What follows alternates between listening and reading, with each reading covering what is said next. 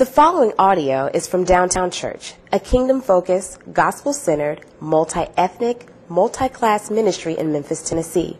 For more information, please visit downtownchurch.com.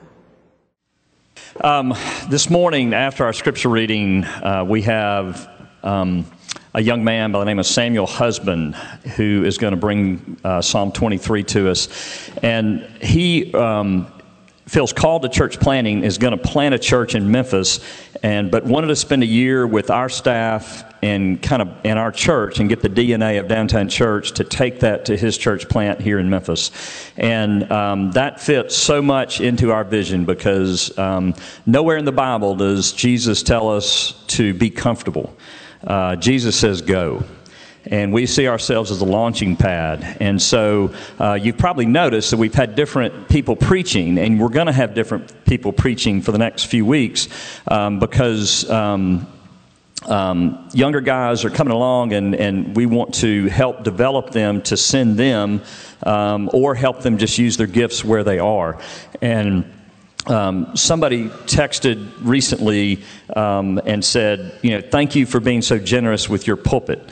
And, and I know what he meant, but this is not my pulpit. This is not Michael's pulpit. This is Jesus' pulpit. and, and, uh, and we have to have oversight of it and protection. And, but um, we want to see um, younger, um, the younger generation being called up into ministry, equipped as well as they could be equipped because ministry is hard and sent out. And so we're so excited. Where is Samuel and Sarah Tyson? Y'all stand up. You've seen them around. Um, it's good to have them here this morning. But um, if Brittany would come now and read Psalm 23, then Samuel's going to come bring God's word to us. Good morning. Our scripture this morning comes from Psalm 23.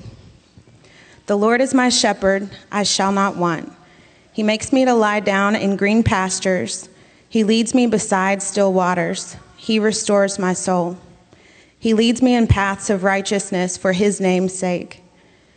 Even though I walk through the valley of the shadow of death, I will fear no evil, for you are with me. Your rod and your staff, they comfort me. You prepare a table before me in the presence of my enemies. You anoint my head with oil. My cup overflows.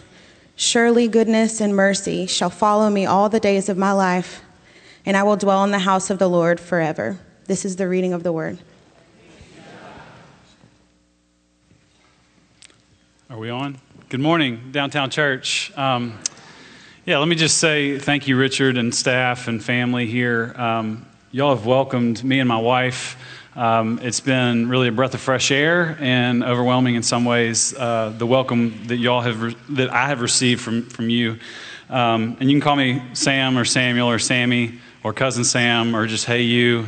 I've answered to a lot of things, but um, the staff calls me cousin Sam, and it's it means the world to me. So I appreciate uh, the chance to be here uh, and to yeah this is this is god's this is jesus's pulpit this is jesus's word uh, and he's the ultimate teacher not me or anybody else. And so uh, right before uh, i jump in let me just pray one more time. Let's pray.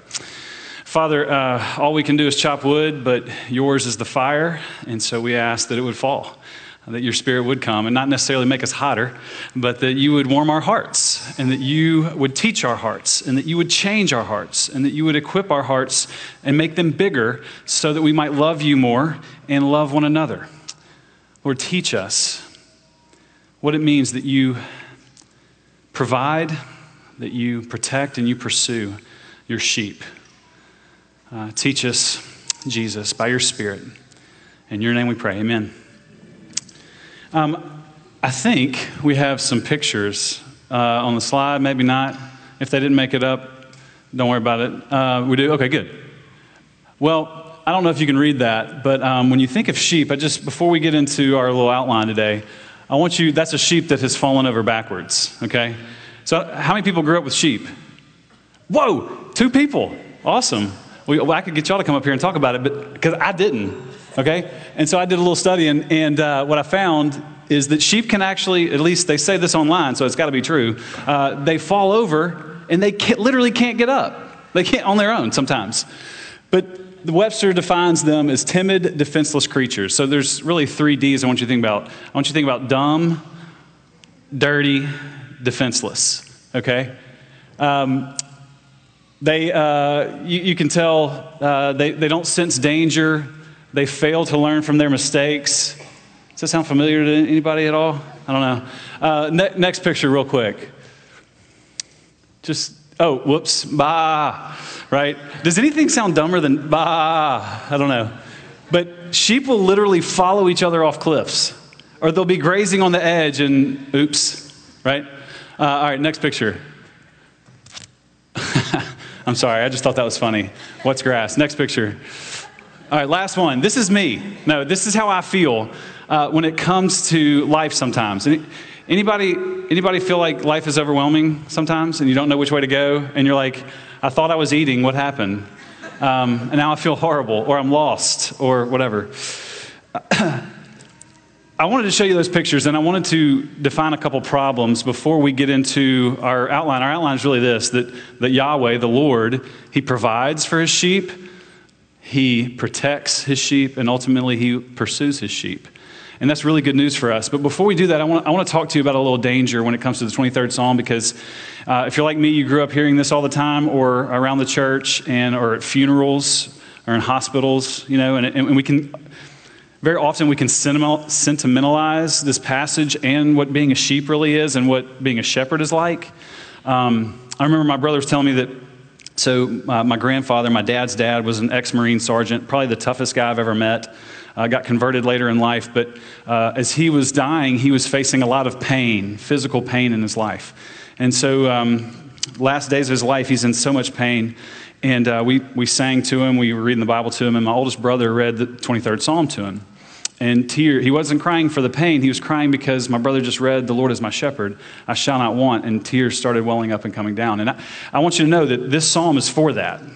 For the death's dark valley, it's for, it's for hospitals, it's for the dark valley, it's for the awful stuff in life, the scary stuff, the big stuff. But I also want you to know like, it's not just for old people in hospitals. This is everyday stuff.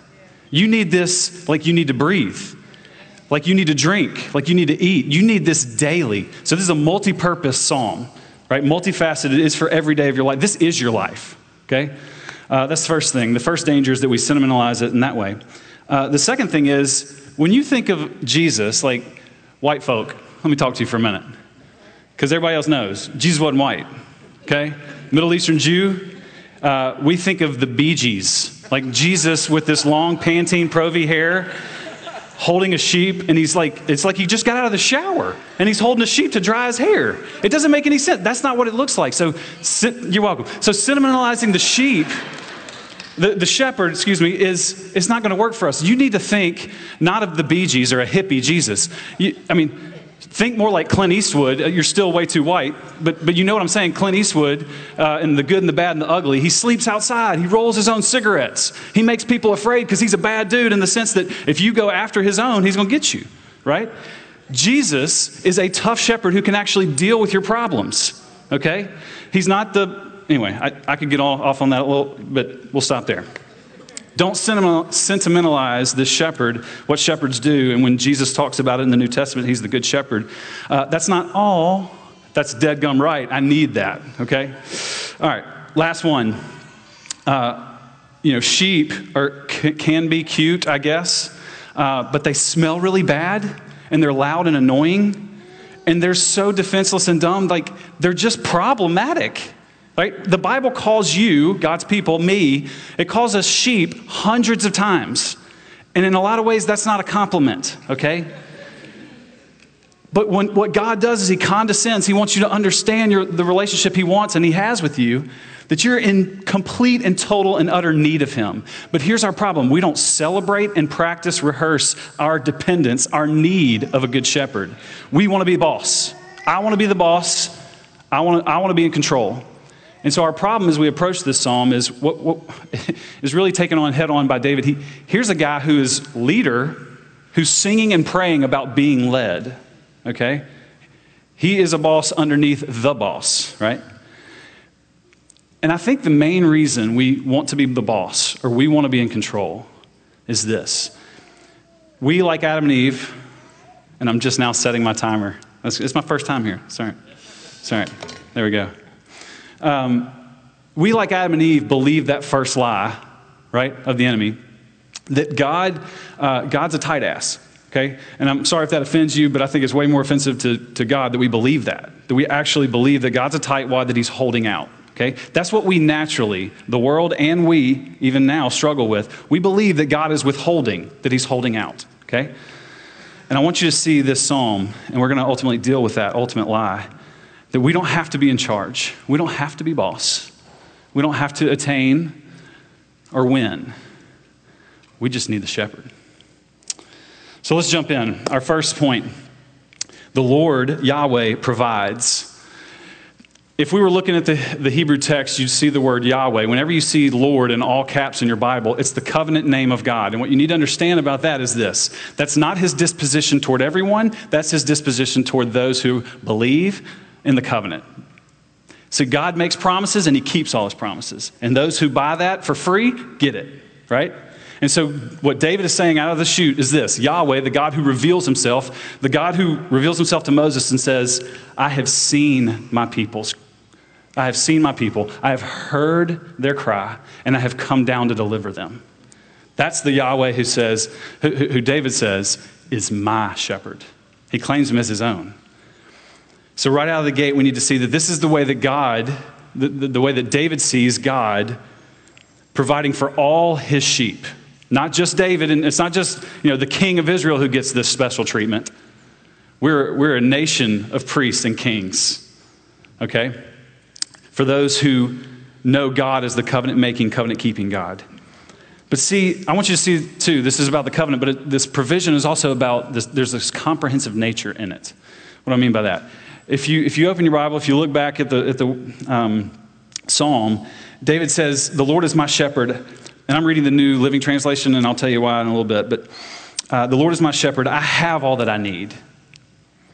He lets me rest in green meadows. He leads me beside peaceful streams. He renews my strength. He guides me along paths, bringing honor to his name. You see, what David is talking about here is both men, uh, physical and spiritual nourishment and feeding and protection and guidance. In every way, shape, or form, God is for all of you, body and soul, all of His creation, all of you. I love Harvie Conn. You should read Harvie Conn if you ever get the chance. Um, he was a professor in seminary, spent time. I love people who cross cultures. He, he, he was a missionary overseas, uh, came back and really had a lot to say about himself, learning, and, and then others as well. But uh, one of the things he points out is that to be spiritual, to care for the spiritual, is to care about all of life. You know why? Genesis 1. The Spirit hovered, and all of creation happened. You see, in the West, we divide this, oh, super spiritual stuff over here, and then the physical stuff over here. And the Bible integrates it. Like, yes, we can talk about like distinctions and stuff, but look, at the end of the day, they go together. You can't separate them. Like love for God, love for neighbor, we need to become more integrated in Hebrew in our thinking instead of being Western in our thinking sometimes, right? But here I want you to see that this comprehensive provision, it's not just that we, we can lay down because we're tired and we know that nobody's going to get us. It's not just that we're thirsty and we have physical drink. I want you to see that the heart of God's provision is really God's heart. It's God Himself. God gives God. God gives you Himself. And that's why David can say, I have all that I need. There's no FOMO here, you know, fear of missing out. How many people are just terrified when it comes to decisions? You go to the grocery store and there's 657 different kinds of uh, cereal, and I love cereal. And my wife knows this. She's like, "Don't go down the cereal aisle. Just don't do it." I get, I panic, right? With all this freedom, I don't know what to choose, and so I could be there all day. And that's silly illustration, but Life's overwhelming when you think of like, what do I do? If I, if I choose this, the word decision means to cut off. Because if you decide one thing, you cut off the rest. That's scary. If you ask me, which way do we go? I don't know. What do I do? I don't know. Should I marry this person? Should I take this job? Should I go to this school? Should I? I mean, fill in the blank. I don't know. I don't know. I don't know. We have a shepherd that might not like beam down a light from heaven and tell you exactly what to do. But here, here's kind of a grid for thinking about the Lord's leading you and guiding you. Is it, is it leading you closer to the shepherd? Is, is, it, is it causing more love for him and love for others? Knock it out. Is it, is it doing the opposite of that? Probably shouldn't do it, right? But when I think about God's provision, it's not just that He feeds you, that He causes you to lie down, that He, he leads you in paths of righteousness, loving Him and loving others, but there, that He is there with you. He provides His own presence. We just sang, I love the songs you picked out. Man. That He provides Himself, His own presence. So I don't know what you're struggling with this morning. Um, if you've ever felt like this, I, f- I feel like this regularly. Uh, and, and, really, we don't have time to get into my whole testimony, but my whole story is one of, um, man, God, what are you doing? And then kind of calling uh, garbage on the whole faith thing and acting like I, don't, I, I, can't trust you. I can't believe you. If you're really good, why'd you allow this to happen? Or if you allow, it, it, maybe you're not powerful enough to do anything about it. And therefore, why would I worship you? Or if you're really good and loving, how could this happen? I don't know if you've ever felt like that. I don't know if you're in the, in the, in the valley right now or you sense the darkness. Uh, but I was told a long time ago that when you can't tell what God's hand is doing, look at his heart. Trust his heart. You think the disciples, when they saw Jesus on the cross, were thinking, man, this is going to bless our socks off for eternity. No, they were, they were, first, they were running away. They were terrified and they were depressed, right? What I want you to see when God provides, what, what is God providing for you ultimately? So I don't know what God's up to in your life right now. Or, you know, I do know that he's, Jesus loves us enough to tell you that if the world hated, hates uh, me, they're going to hate you. And deny yourself, take up your cross, and follow me is not a picnic. Um, and that you will experience trials and tribulations and trouble, but take heart, I've overcome the world, right? So, so our expectations need to shift from this American dream to following Jesus, which, dead gummit, is hard. It's just hard, right? And yet, with Him, with His presence, He makes it light. He makes it light. What is God up to? Man, David knew what it was like to want. Let me tell you something about David. He was anointed king, and he kills Goliath He's on top of the world, and then Saul tries to kill him like 150 times. Like he's hiding in caves. I've never, nobody's ever physically tried to kill me that I know of. Okay? I've had some enemies. Uh, I played football. I got hit a lot, so maybe they were trying to kill me, but not, not even in the same level, same category. David was hunted like a dead gum, like one of these sheep, like a, and Saul was the wolf. David w- would be in fear of want from all over. He had to act like he was crazy in front of the king of the Philistines after he killed Goliath. Right? He's foaming at the mouth. David would have known what it was to be like. So when you think about the life of David, it's not that he was just this perfect dude and had it all figured out and, the rose, and everything was rosy. No, he went through his valleys of his own making sometimes, right? And so when he says, The Lord is my shepherd, I shall not want, here, here's what I want you to see. God has revealed what he's up to ultimately. I don't know what he's up to in your life in the certain circumstances you find yourself in, but here's what I know. If you belong to him, here's what I know. Romans 8:29. That's the past. Whom God foreknew, he predestined to be conformed to the image of his son. That's the past. God has revealed what he's always been up to. If you're mine, you're going to look like my son. You're going to be conformed to the image of my son. Presently, what is God up to? 2 Corinthians 3:18. 2 Corinthians 3:18 says that once that veil has been removed, we behold the glory of Jesus. And as we behold him, present tense, we are becoming uh, conformed to his image from one degree of glory to the next. Presently, here's, I don't know what God's doing ultimately, like in your circumstance, but here's what he's doing. If you belong to him, presently he's conforming you to his own image, the image of his beloved son. And then finally, you have this promise in 1 John 3 2, the future. It does not yet appear what we shall be, but when he appears, we're going to be like him because we're going to see him as he really is. So I don't know what, what you're doing. I don't know what, you know, what stops or detours you're taking, but if you're on this train, guess what? You're being conformed to the image of Jesus. You got what you need. You hear me? You have all that you need and then some. For the Lord's portion is his people, Deuteronomy 32 says. For the Lord's portion, you know what that means? The Lord's plate and the helping and the stuff on it, the Lord's jam, the Lord's heart, the Lord's portion is his people. Deuteronomy 32. Then Lamentations 3 says, The Lord is my portion, says my soul. So listen to what Charles Spurgeon says about that. The love of God changes us into its own image so that what the Lord says about you, you get to say about him. God is love essentially. When this essential love shines freely on us, we reflect it back on him, like the sun and the moon kind of thing. The Lord loves his people, and we love him because he first loved us. He has chosen us, and so we choose him. The saints are precious to Jesus, and those who believe, he is precious to them. Christ lived for us, and for us to live as Christ. We gain all things by his death. For us to die is gain.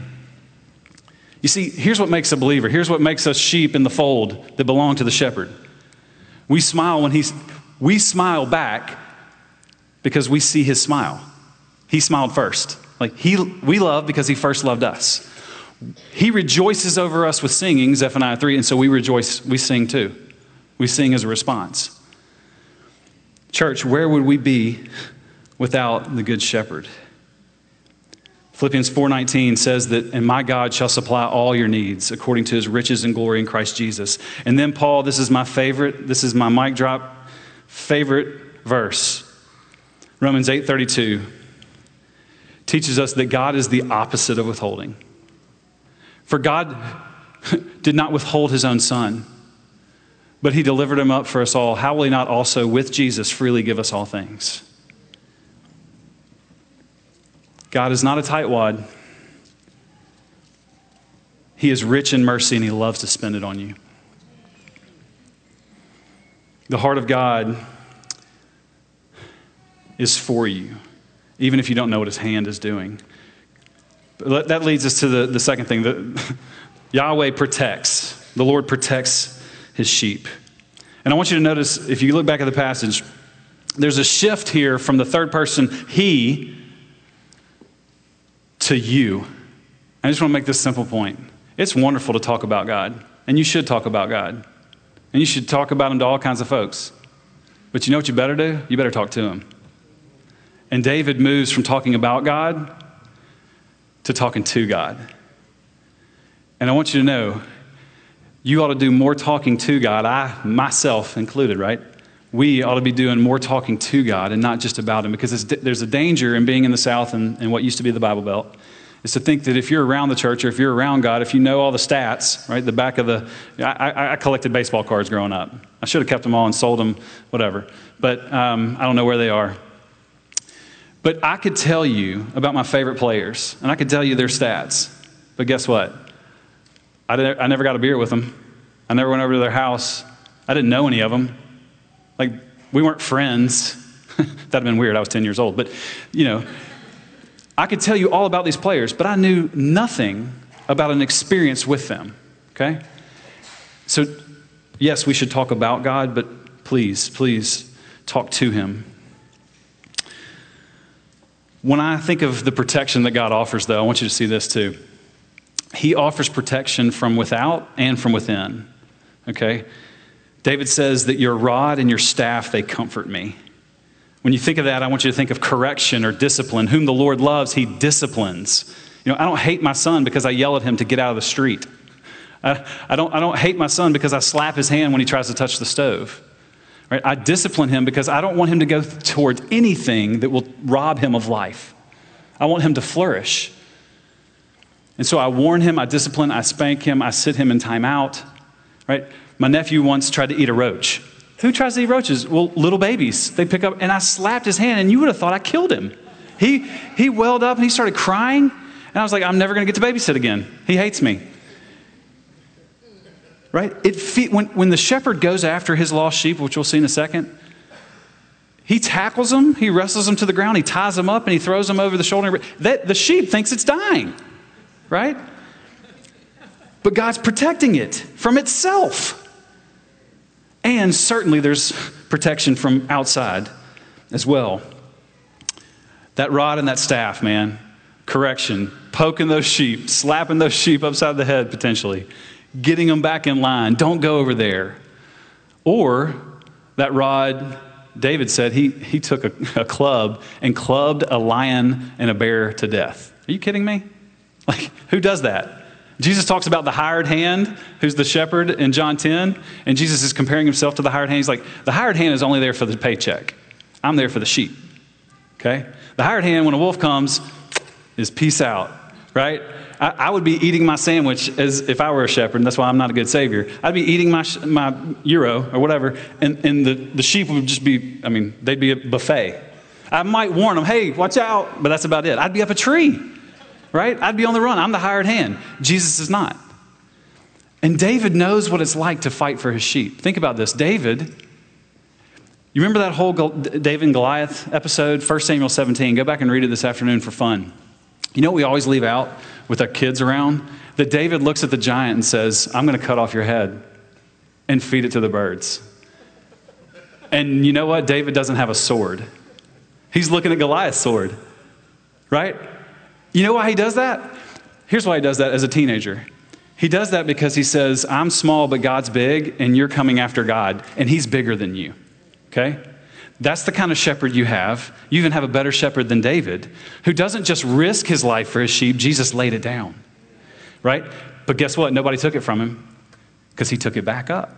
He said, Nobody takes this from me. I lay it down only to take it up again. And I have defeated death. I put death to death for you right?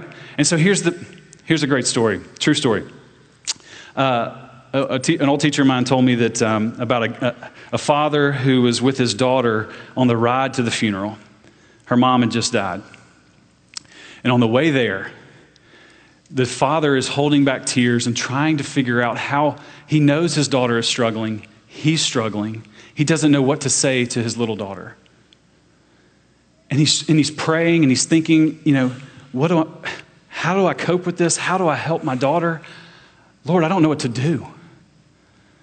And right before they, pa- they pull into the cemetery, this 18 wheeler passes their car and casts its shadow over their car. And, the, and it struck um, the dad for a second. He said, Hey, sweetheart, would, let me ask you a question. Would, would you rather be hit by that truck or by its shadow?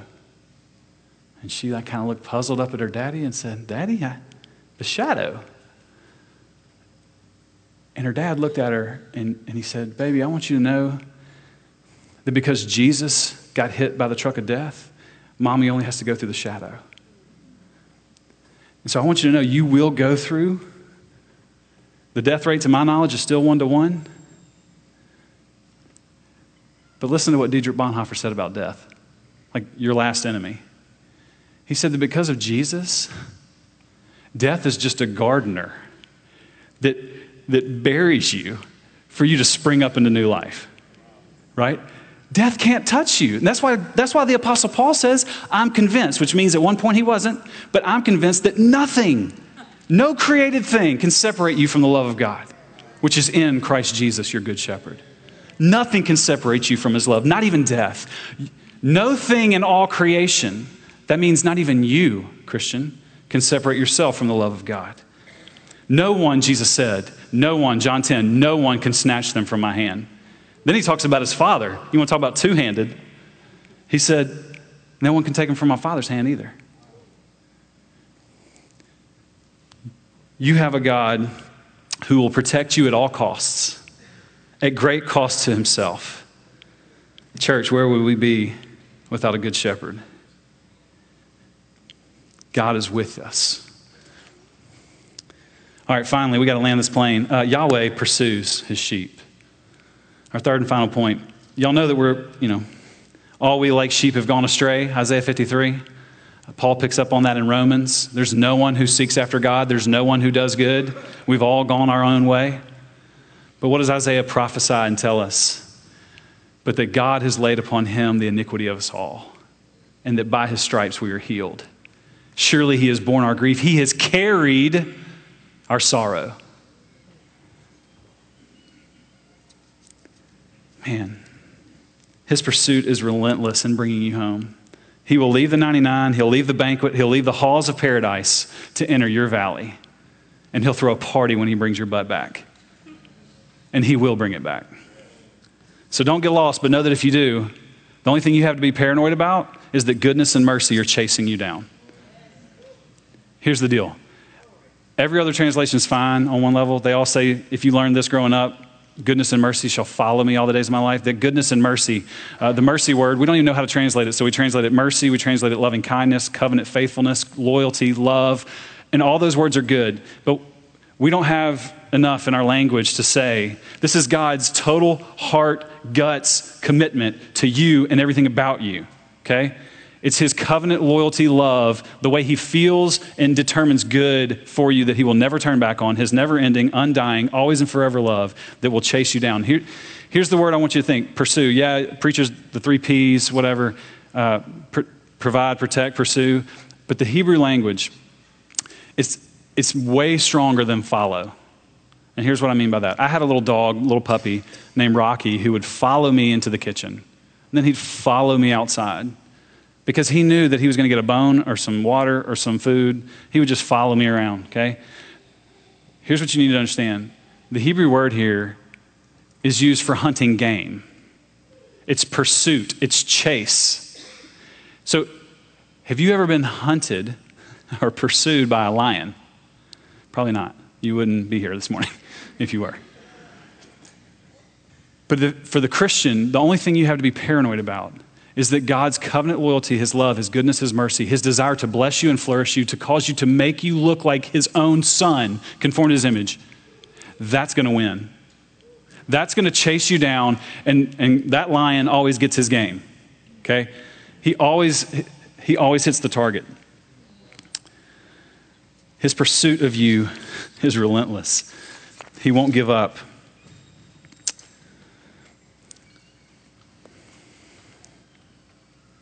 Jesus offers this to you this morning. If you're here and you don't know whether you have a good shepherd, maybe you have strayed, maybe you've been around the church, maybe, maybe you just don't know this morning. Listen to what Jesus says Come to me, all you who weary and are heavy laden. If you're tired and worn out with life, come to me, and I will give you rest. I'm the good shepherd. I know my sheep, my sheep know me.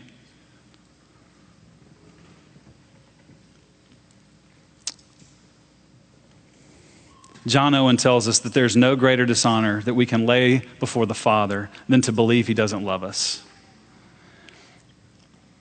And I want you to know that Jesus offers you this invitation to come to him. And he can only offer you that invitation to come to him because he has already come to you. He has already laid down his life to take it up again. He's already done everything necessary for you to come. And that's the point of this table thing that David and the whole Bible is leading toward. You prepare a table before me in the presence of my enemies. Have you ever been encircled with enemies all around you encamped? Probably not physically, literally like that. But have you ever felt like you've been on the run? Have you ever been afraid? God says, sit down and eat. I've got it. Man, sit down and eat. Even in the presence of your enemies, you can sit down and not try to scarf down a meal. You can take your time, you can get the oil out.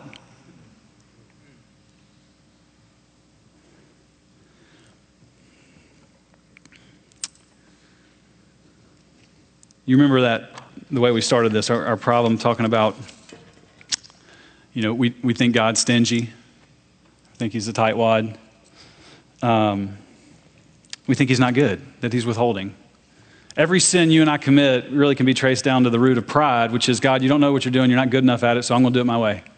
Right? I'm not going to trust you and your blessing and your benefit and your flourishing. I'm going to, I'm going to seek life my own way, right?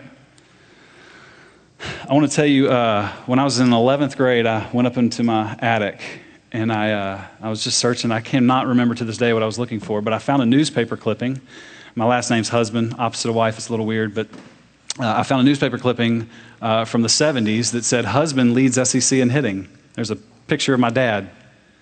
And uh, so my dad played college baseball, led the SEC in hitting. And uh, I looked at it, and in my life flashed before my eyes of like, oh, snap. I should have listened to him when he was teaching me how to hit a baseball. You see, I was pretty good.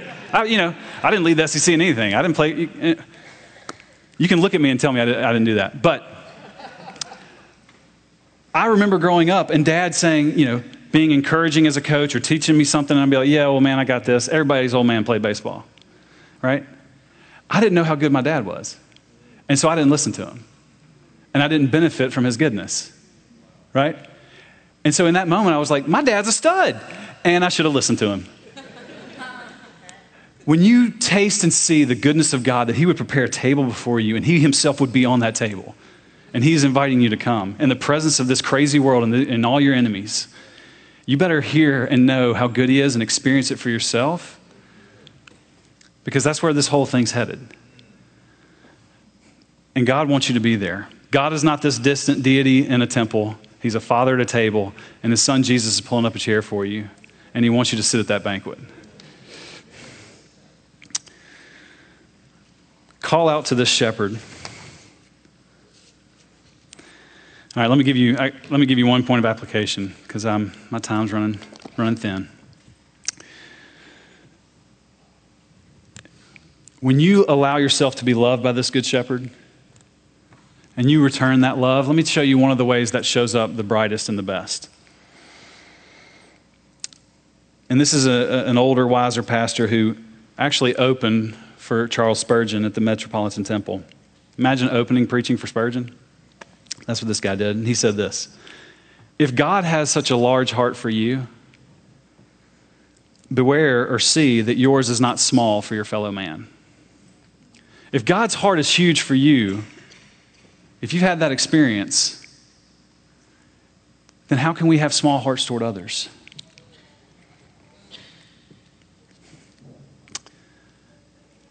Because all of us, all of us know what it is to go through valleys, to experience disappointment. I don't care who you are, life's overwhelming. I don't care how wealthy you are, how poor you are. You got enough sin in, inside you right, for life to be overwhelming. And then you've been sinned against in profound ways. Like you are wounded, yes, and you're a wounder, but you are also deeply wounded, and so am I. So I don't care where you come from, what your background is, how systematic the oppression has been or not, life's overwhelming, right? And there are tears. And I want you to know that we have a good shepherd who not only sees our tears, he promises to store our tears he has shared our tears, and one day He's promised in Revelation to wipe them all away. So, even, yes, we should mourn with hope. We should absolutely mourn with hope. But finally, one day, when that table's set, Jesus is going to wipe away our tears. Your good shepherd provides, he protects, and he pursues, and he won't ever stop. That's good news. Let me pray for us. Father, we thank you for Jesus, that you would not withhold him from us. So, Lord, what do we really think you'd withhold if we need it? Give us faith if we don't have it.